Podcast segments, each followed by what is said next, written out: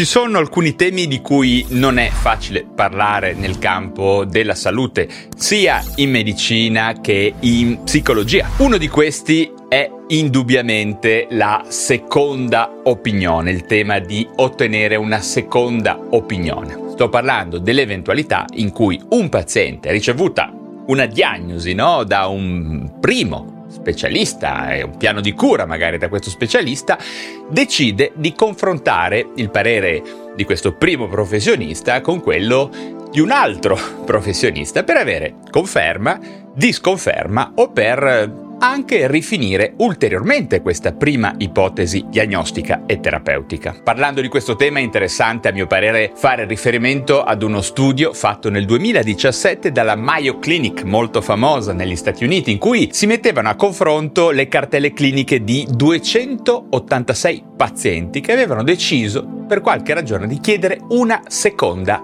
opinione. Bene, questo studio riporta alcuni dati interessanti, ad esempio che la diagnosi ottenuta dalla seconda opinione era diversa da quella diagnosi fatta dal primo specialista nel 21% dei casi, ovvero parliamo di un paziente su 5. Inoltre, per 2 pazienti su 3, la diagnosi finale combinata era stata meglio rifinita o meglio precisata rispetto alla semplice, ipotesi diagnostica originaria. Diciamo che la prima e la seconda diagnosi erano esattamente le stesse e quindi non richiedevano neppure di ulteriori precisazioni, solamente nel 12% dei casi. Interessante, no? E stiamo parlando di situazioni prevalentemente medico-generali, internistiche e chirurgiche. Vi confesso che questo fenomeno già di per sé impressionante in questo campo, in quello della medicina generale chirurgica, sarebbe probabilmente ancora più macroscopico se lo dovessimo indagare nel campo specifico della psicologia e della psichiatria. Ci sono pochissimi dati a riguardo nel campo della salute mentale, come conferma peraltro questo studio del 2018 che vi metto qua in sovraimpressione. Vi voglio raccontare una cosa. Ricordo benissimo una giovane paziente che una volta giunse nel mio studio con fare piuttosto iracondo e concitato e che mi gettò sulla scrivania 5 fogli compilati da 5 psichiatri diversi in cui erano riportate 5 diagnosi diverse, addirittura parecchio diverse, con 5 diverse proposte di trattamento. E queste ipotesi diagnostiche erano state quasi tutte prodotte in una sola singola visita, durata circa mezz'ora. Se voleste ulteriormente impressionarvi con testimonianze di questo genere nel campo della salute mentale, vi consiglio anche di seguire un video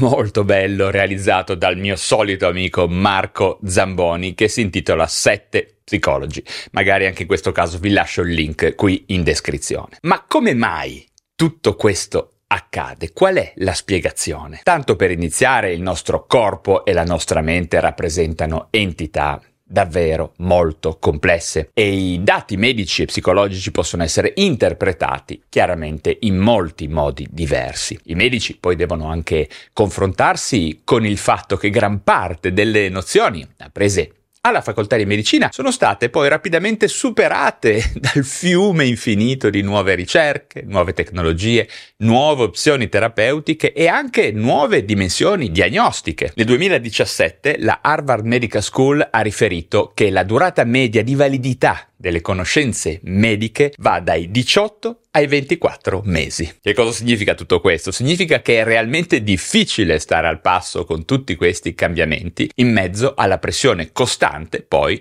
della quotidianità, dell'attività clinica e del terribile e impossibile bilanciamento fra vita extralavorativa e vita lavorativa. In ogni caso, qual è l'insegnamento che si deve estrapolare da tutti questi miei discorsi, dagli studi clinici e da tutte queste testimonianze? Certamente non quello di diffidare sempre e comunque dei professionisti della salute che incontriamo sul nostro cammino, questo è ovvio, si tratta di un atteggiamento altrettanto controproducente quanto quello di porsi come soggetti totalmente passivi, e inermi di fronte a un medico e a uno psicologo, come se fosse un guru, come se stessimo attendendo il responso di un oracolo. Questo anche non va bene. La cosa migliore è senza dubbio quella di costruire una propria base di conoscenza e di valori personali da utilizzare per confrontarsi in maniera attiva e consapevole ogni volta che abbiamo bisogno di un parere medico. Questa ormai dovrebbe essere un'attitudine che ogni paziente dovrebbe avere nei confronti della propria salute. Ho parlato anche di valori perché ormai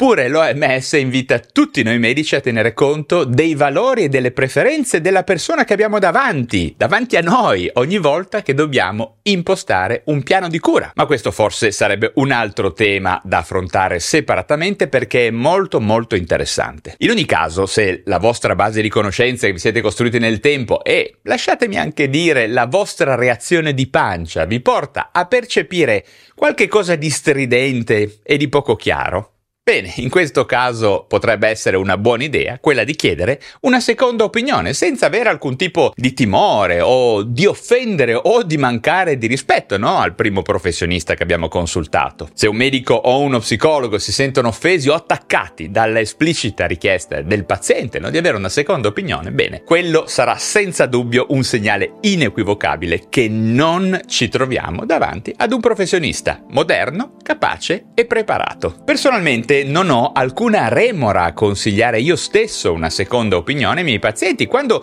un trattamento non va a buon fine in un tempo ragionevole, oppure quando mi rendo conto che la persona davanti a me è perplessa o sfiduciata, o anche molto banalmente, e anche questo può succedere, quando mi rendo conto di non avere sufficienti conoscenze per affrontare globalmente il caso che mi si presenta. Un po' di onestà e un po' di umiltà fa veramente fare sempre una grande figura a qualunque professionista sanitario. Ok, cosa ne pensate? Avete mai sentito parlare di seconda opinione? Che idea ne avete voi? Come sempre scrivete, commentate e fate partire un bel dibattito qua nei commenti. Anche per oggi ho terminato, se vi sono stato utile datemi un like, se vi interessano questi temi di medicina e di salute e di benessere iscrivetevi a questo canale YouTube e mi raccomando, se siete dei veri fanatici della medicina e delle neuroscienze e di tutti i temi di cui parlo io, prevenzione, benessere psicofisico, longevità, bene, abbonatevi per sostenere direttamente questo mio lavoro di divulgazione. Ricordate che è anche disponibile